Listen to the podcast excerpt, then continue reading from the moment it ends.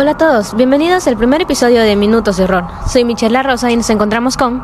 Mayerly López. Andrea Arboleda. Hola, hola, soy Mayerly Holguín, sean todos bienvenidos. Hola, soy Yadel Duque, sean bienvenidos.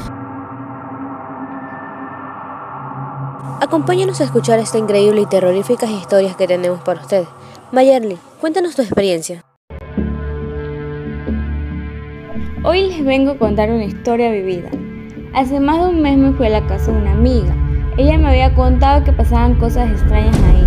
Entonces llegué diciendo, quiero que me pase algo paranormal. Comimos y nos dispusimos a ver una película. En medio de ella se apaga el televisor.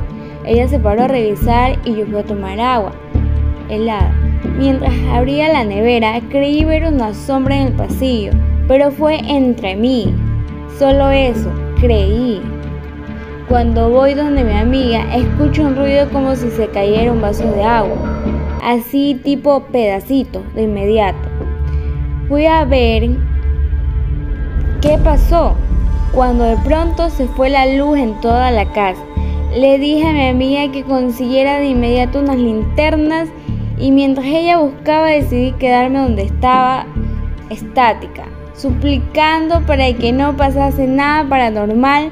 Porque una cosa era decir en chiste, uy, qué miedo, nunca lo he experimentado, pero quisiera que me pasase una vez, así entre bromas. Cuando siento que me tocan el brazo, pensé que era ella, mi amiga.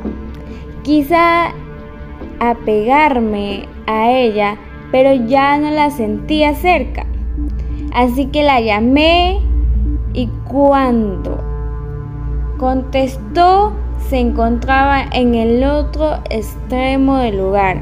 Le dije que por qué se había ido de mi lado y ella me respondió, Mayerly, no te he tocado ni me he acercado a ti. Las dos gritamos al mismo tiempo que aún siento el ardor en mis cuerdas vocales. Después de eso no he vuelto a ir a su casa. Fue un miedo horrible ese. Ese momento fue terrorífico. Esa historia que tú cuentas, Mayerly, está terriblemente terrorífica. Imagínate que alguien te toque la espalda y no es tu amiga, sino que quién sabe quién. Yo hubiese salido corriendo o no sé qué hubiese hecho.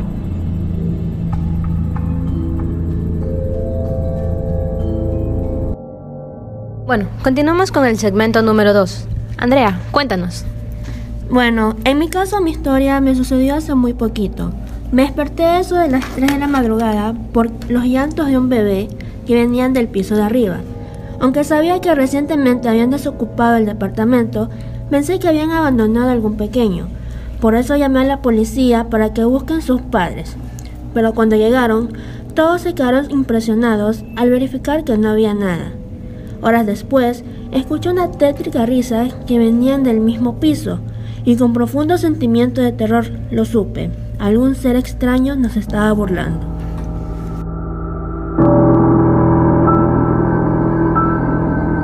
Sigamos con las historias que nos ponen los pelos de punta con el solo hecho de escucharlas.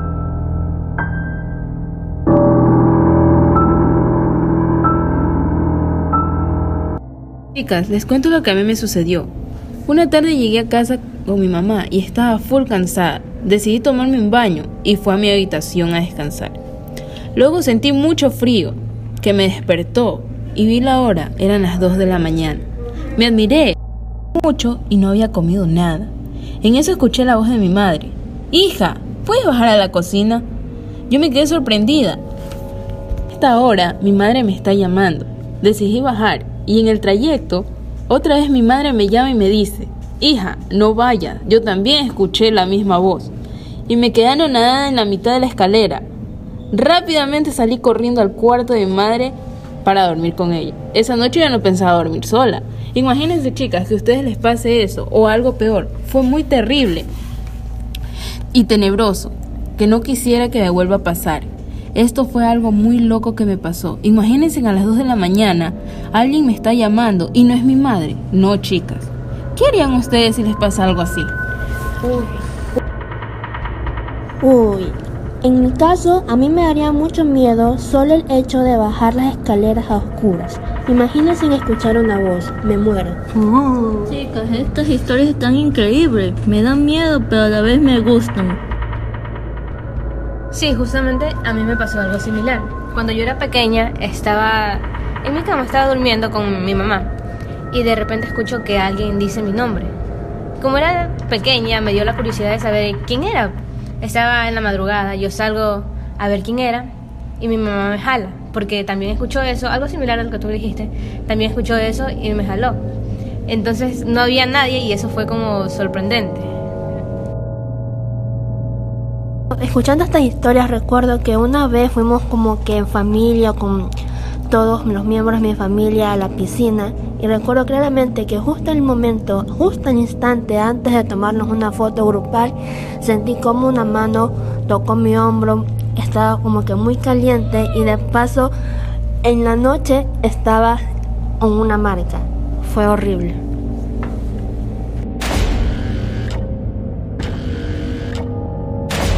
En el siguiente segmento, Valerie nos contará una historia que le sucedió y le sigue sucediendo en su casa.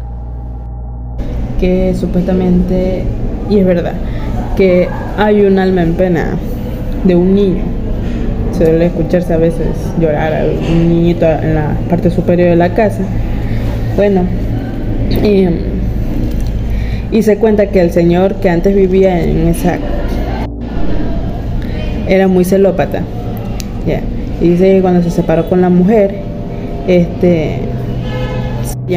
hasta que un día dice que se le secuestró al hijo y lo mató dentro de la casa, lo ahogó dentro de un pozo. Eso se sucedió en tu casa. Uh-huh. Qué feo, Dios. ¿Y cómo se siente el ambiente? A veces se siente muy pesado, pero al ratito suele irse y solamente escuchas como que risas de niños o a veces, muy pocas veces escuchas un llanto de un niño. ¿Hay una hora específica cuando No, suena? Suele pasar cuando, a veces, de la nada, suele pasar. No. ¿Y en las noches cómo sientes? En las noches, se siente pesado el aire, suele sentirse tensión en el ambiente. Y un viento frío, fríísimo, horrible. Uy, qué feo que en tu casa esté ese ambiente y haya pasado tal hecho. No, es que yo si pasara eso en mi casa, si hubiera una historia detrás en mi casa, yo definitivamente no viviría ahí. Y por me mudaría. Que llevamos a padres de que vaya a bautizar la casa, siempre se quedó ahí el espíritu como que se hizo. Por más limpias que le hacemos, no se va. O sea, has contratado sacerdotes para que limpien, sí, para sí, que hagan una limpieza. Sí, no se va. Sí, ahí el... Pero no es que le fastidie el niño. No es que fastidie el niño, sino es que solamente sientes esa energía abrumadora de él.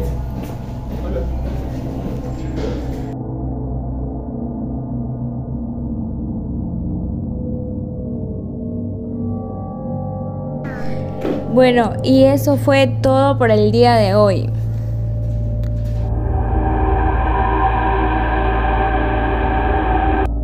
También recuerden que pueden escucharnos a través de nuestras redes sociales como Spotify y YouTube.